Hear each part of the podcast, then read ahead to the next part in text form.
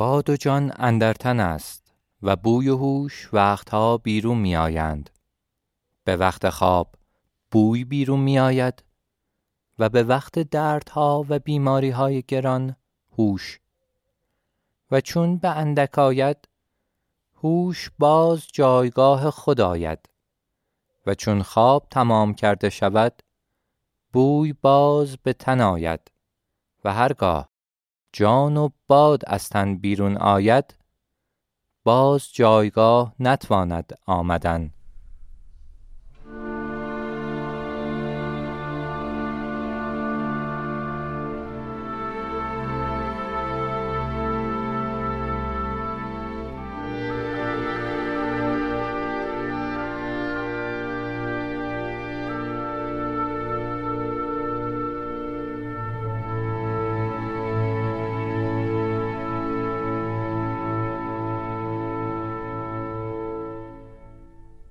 سلام دوستان من مهراد بزگر هستم. به پادکست داستانی من خوش اومدید. شما به اپیزود 22 از رمان متوری گوش می‌کنید. در قسمت قبل شنیدید جبارخان سکته کرد و فلج شد. درست زمانی که هر سال بزرگترین معامله تریاک منطقه با حضور ظاهرخان بسته می‌شد. ظاهرخان سه دهه هر سال از جبار تریاک خریده.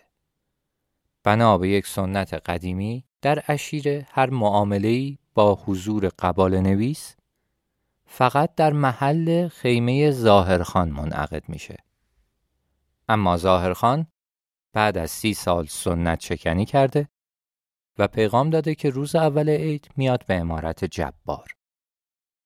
امروز قبل از ادامه داستان به قول فرنگی های فلشبک باید بزنم به روزی که طایفه ظاهرخان در مسیر جنوب از دره انجیر عبور می کرد. دیدبانها از دور گرد و خاکی دیدند. نفهمیدند گردبادیه که داره چیزی رو با خودش میاره یا چیزیه که هرچی نزدیکتر میشه گرد و خاکش میره بالاتر. فکر کردن یوز پلنگه اما جستش بزرگتر بود. از دوربین ها فرار می‌کرد به سرعت نزدیک می‌شد. تا از اسب بیان پایین نشونه بگیرند با تفنگ از کنارشون گذشت محکم خورد به یکی از اسبها بیهوش افتاد زمین.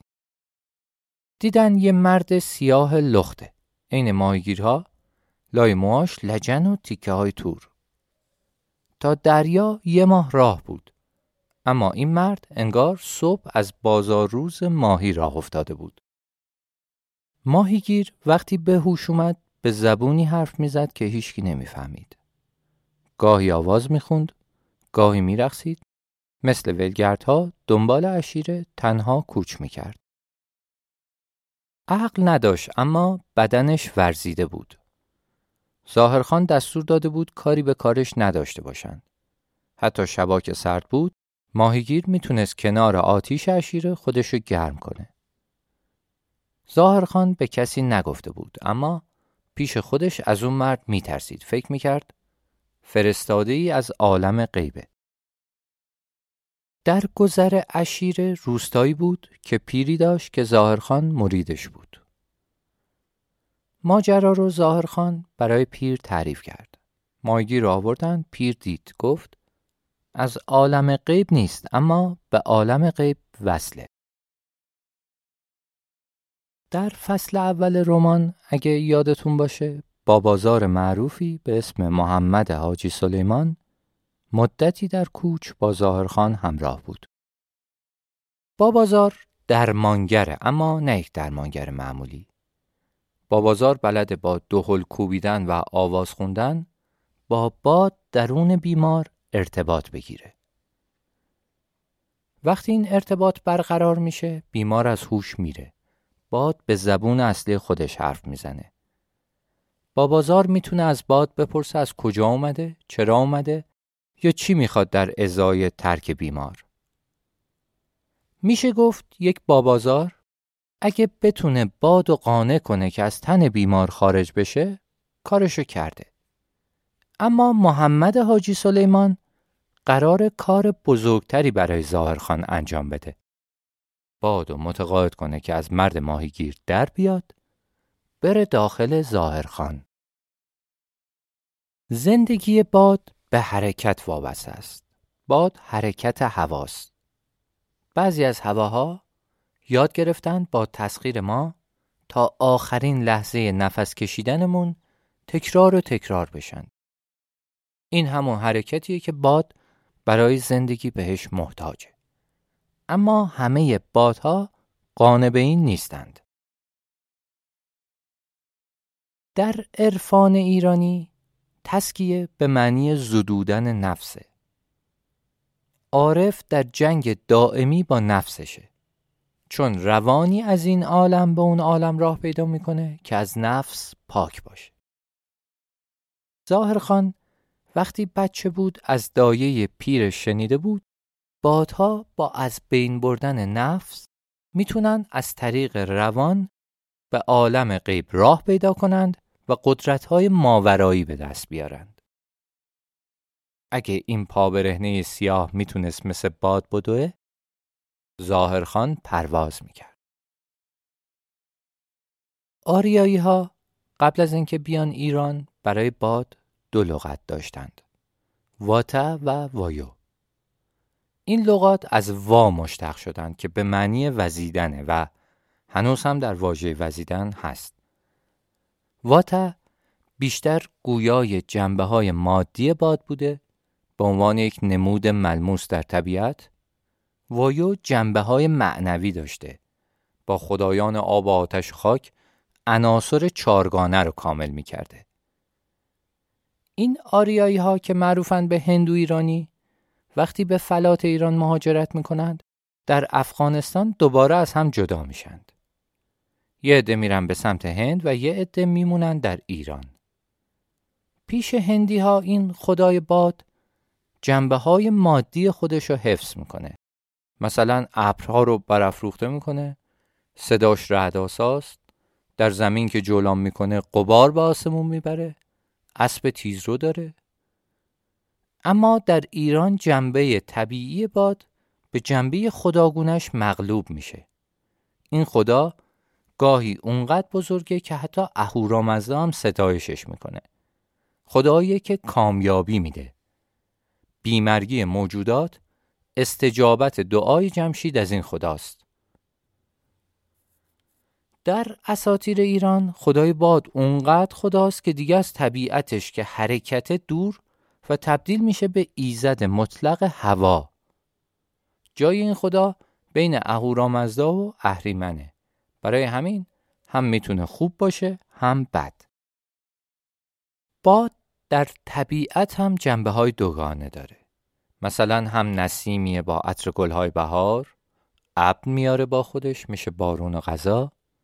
هم طوفانیه که بام از خونه برمیداره میوه از درخت. محمد حاجی سلیمان به ظاهرخان گفته باد مرد ماهیگیر بیناست. باد بینا با چشم باز راه میره. صاحب خودش رو خیلی اذیت نمی‌کنه. با خبر و سفر کرده است. اما از وقتی دست و پای ماهیگیر رو بستند رفتارش عوض شد. نره های بلند می‌کشید نمی‌خورد نمیخوابید نگاش وحشی بود به خودش صدمه می‌زد. چند بار براش بازی گرفتند زبون باز نکرد. اما یک شب بالاخره بعد از هشت ساعت دهل کوبیدن تا باد طلو کرد ماهیگیر به هوش اومد. با یک سور تناب پاره کرد و با همون سرعتی که اومده بود در رفت. محمد حاجی سلیمان فقط اسمشو فهمیده بود. بو سلامه که معلوم نبود اسم باده یا مرد ماهیگیر. شما در اپیزودهای چهارم و پنجم از فصل دو ادامه این ماجرا رو شنیدید که جارچی های زارخان در شوراب به کسی که بو سلامه رو سالم تحویل بده مجدگانی وعده می‌دادند. اما بوسلام دستگیر و در امارت جبار کشته شد. دمتون گرم که داستان دنبال می‌کنید. راوی این اپیزود جاوید نوه جبارخانه. چند جمله که در ابتدای پادکست خوندم از کتاب راسته بود که جستاری درباره روان از مخهای ایرانی در زمان ساسانیان کتاب در شونوت پادکست معرفی کردم اونا معتقد بودن تن ما از جنس خاک و جونمون از جنس باده. جان بادی و بخاری است که از دل خیزد و چون از تن بیرون آید جان با باد گومیخته و تن با خاک گومیخته شود.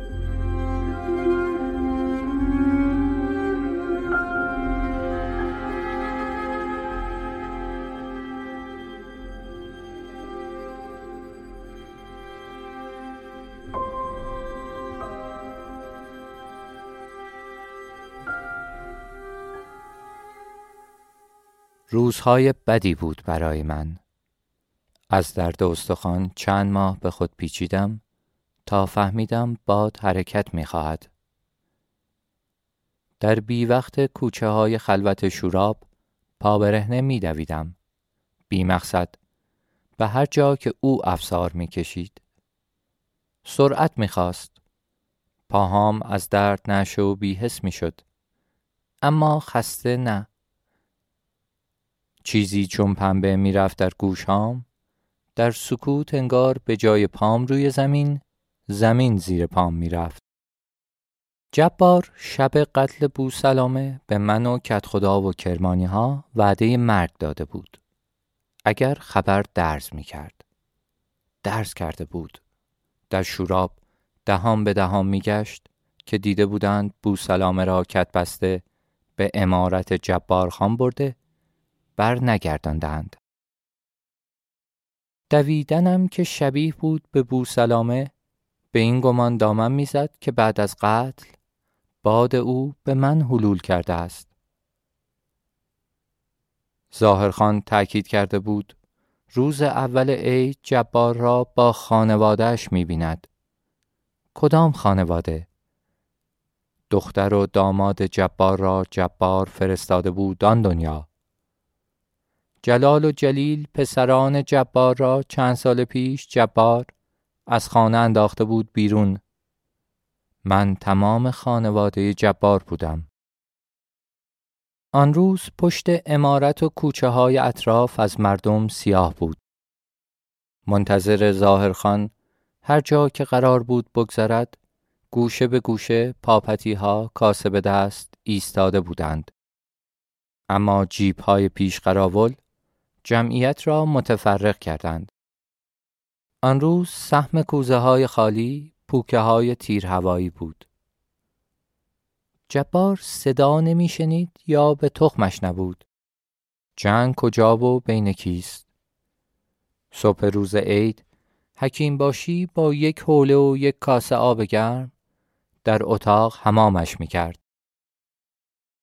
جبار زل زده بود به نور بازیگوشی که از کاسه آب به سقف میتابید. سکوتش یعنی به چیزی عمیق فکر می کرد.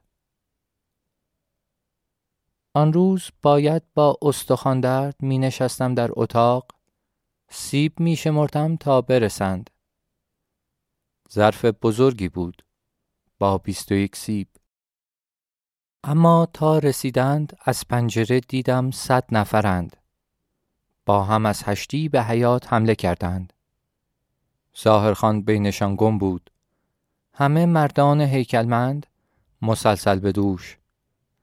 ادهی دویدند روی بام گروهی در هشتی ماندند جلوی راه ورود از آن لشکر چهار مرد به اتاق جبار آمدند ظاهرخان خالو جلال خالو جلیل و مردی سیه چرده با سرپوش و ردای سفید که نمی شناختم. تا چشمم به چشم این مرد افتاد درد استخوانم هزار برابر شد. برخواستم بدوم. راه بسته بود. خالوهای دوقلوم روز رفتن شبیه بودند به هم. اما دیگر نمی‌شد گفت حتی برادرند. جلال راست قامت و ورزیده بود. با گردن کشیده و شانه های پهن. جلیل چاق و افتاده. یکی پرمو با سبیل تابدار یکی گر و کچل. تنها وجه اشتراک رزالت بود که از صورت هر دوشان میتابید. خالو جلال و خالو جلیل زود رفتند به بالین پدر هر کدام یک دستش را گرفتند ظاهرخان نشست مقابل جبار کوتاهتر از چیزی بود که در یاد داشتم گفت شکسته شدی پیر مرد نگاه کن که من هر سال جوانتر می شوم. جبار نگاه نمی کرد. زل زده بود به سیب های ظرف. ظاهرخان به من گفت بزرگ شدی مرد نشانه دار. و رو به جبار ادامه داد من به دو دلیل جوان ماندم. یک معاشرت با دختران نوجوان. دو جبار حرفش را برید. پیرمردها حوصله ندارند. رک بگو. ظاهرخان گفت تو بی حوصله و بیماری منم نیامدم تیمار. پسرهات خواستند وساطت کنم. دستتان را بگذارم باز در دست هم. به پسرها گفتم پدر نردبان است که پله پله از آن می شود رفت بالا. به تو می گویم نردبان بی تکیگاه نردبان نیست. امسال چون ناتوانی به انگشت زدن بی قباله هرچه تریاک داری با نرخ تو خریدارم. چون شازدهات قیمتت را نشنیده دو برابر از من می‌خرند اگر مردی خدا رحمتت کند. اگر ماندی بدان این معامله آخر است. چون سال بعد وقتی برگردم به جای تریاک از تو هروئین از پسرهات می‌خرم. به قول شاعر ما غنیمت شمر عمر زان پیشتر که بانک براید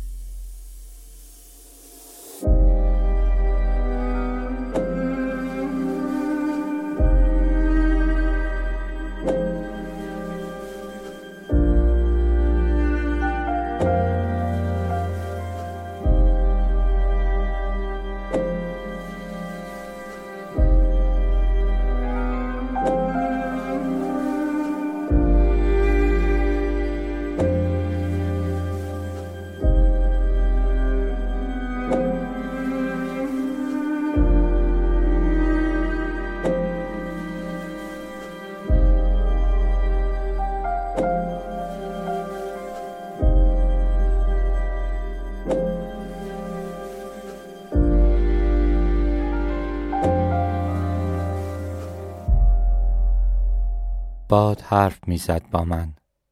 همیشه نه. فقط اگر خوب میدویدم یا به خواستش تم می‌دادم. می‌گفت آب سیاه دریا تاریکی ته چاه یا هر جا که نور به عمقش نرسد جای من است. از اول چشم راستم مثل حبه انگور بود لهیده. اما از درون کوری این چشم محسوس نبود. با چشم چپ می دیدم. از همان قاب روز اول. اما از آن روز که به باد دچار شدم دیدم از چشم راست کورم. بینایی سر جاش بود اما دیگر تنها نه. ظلمت مثل قاری خزنده از زیر چشم کور به درونم تونل می‌زد یک جهان دو جهان شد در من روشن و تاریک گاهی به زور با گرداندن هدقه چشم مجبورم می کرد از بینایی به کوری بروم. گاهی هم در یک پلک به هم زدن گشاد کام ظاهر می شد زمان حالم را می بلید. درست مثل خواب که در لحظه ای می گریزد. نور به تاریکی می رفت. ابتدای جنون جهنمی است. از تنگنای تشنج می کردم. در قعر خودم با بدترین خاطراتم مواجهم می کرد. هر آنچه را به زور فراموش کرده بودم زنده تر از روز اول به یادم می آورد. با این شکنجه مرا بنده خود می کرد تا وقتی با بینایی چشم چپ در جهانم بودم یادم باشد برای او ببینم نه برای خودم. اما از آن روز که ظاهرخان به ملاقات جبار آمد مهربانتر شد با من. می گفت بین مرکب هام تو تکی. چون هم چشم روشن داری هم چشم تاریک. به دست باش و سر سپرده که از این زندان تنگت برهانم. تا کی خنده و گریه تکراری. حافظم ناگهان می‌رفت. گذشته کوچک می‌شد. زاهد آهو می گفت در یک گذشته کوتاه می شود با یک پا بلندی آویخت به لحظه حال. که لحظه عرفاست. اگر سر آهو باشیم گذشته از دممان دورتر نیست. حفظیات و خاطرات ژرفنای سیاهی می‌دهد به ما. این هجاب است. باد هجاب بر می داشت. از امکانات لحظه حال یکی این بود که می توانستم رویا بسازم. چشتلا ناگهان ظاهر می شد مثل رنگین کمان از دیوار اتاق عبور می کرد در راهروهای امارت می دویدم دنبالش. می گفت هرچه دوستتر باشی با من آزادتری.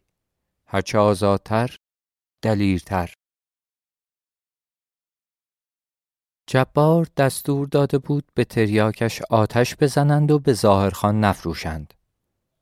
پیغام داده بود تا زنده است دست آلوده به تریاکش نمی رسد.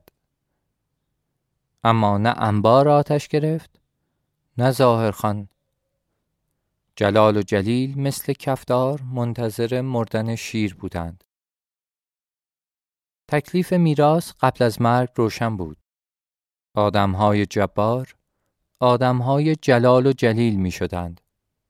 همه می دانستند ظاهرخان با برادران جیم قبال نوشته است.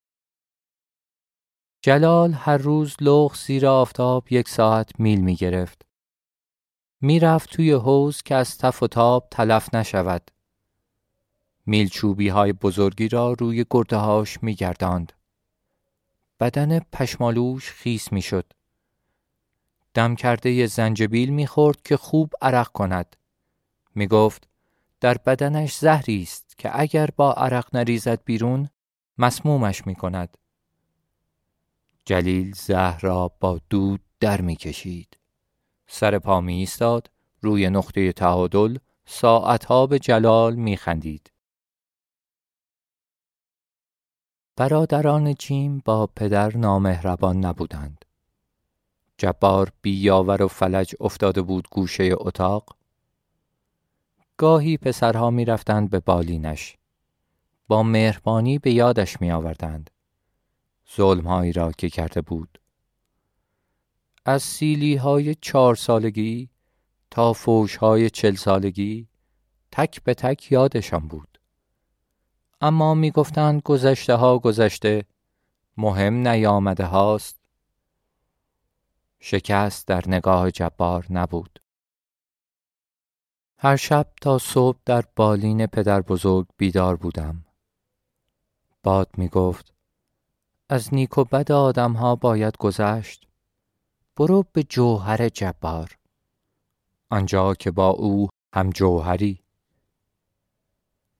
جبار اگر خواب بود یا بیدار فرقی نداشت. در تاریکی با چشم بینام چشم می دوختم به او. از همان دیدار اول در دفتر سرگرد سلامات حسم به جبار نفرت و ترسی عمیق بود که دلیلی داشت به روشنی قتل پدر مادرم. دیر بود اما آن شبها فهمیدم در تمام عمر به رغم آنچه غلط پنداشته بودم دوست داشتم پدر بزرگم را. من از جبار یاد گرفته بودم با جهان نامهربان مهربان نباشم. محبت بین دلها سفر می کند. جبار هم شبی که مرد مهربان بود و بی پرده. رسیدم ته خط. فاصله مرگ با من به همین اندازه است که بین ماست. دستت نمی رسد. چارپای را بگذار زیر پات. بالای گنجه زیر مخملی سبز جعبه تپانجه است. حکایت این عتیقه روز حکایت دود و کنده است. می‌خواهم وقتی شلیک کردی با آخرین نفس بوی گوگرد را بکشم تو. خاطرات مخشوش پیرمرد قد نمی‌داد که ده سال پیش تپانچه را دزدیده داده بودم خرخاکی که پس بدهد نداده بود. جبار گفت همین امشب برو از اینجا. این زالوها که خالوهاتند زیاد دوام ندارند. به یاد داشته باش. اسمت را گذاشتم جاوید که جبار را زنده نگه داری. زیر سر جبار متکای سنگینی بود. در تاریکی اتاق چین و واچین متکا شکل سگی سرابی به نظر می آمد. سگی که سر گذاشته باشد روی پهلوی خود در خواب. سگ را از زیر سر جبار برداشتم. گذاشتم روی صورتش. نشستم روی سگ. سرش را نوازش کردم. پنجره باز بود. شب تاریک. نه خواندن جیرجیرکی نه ستاره در آسمان. بادی بدون خاک میوزید.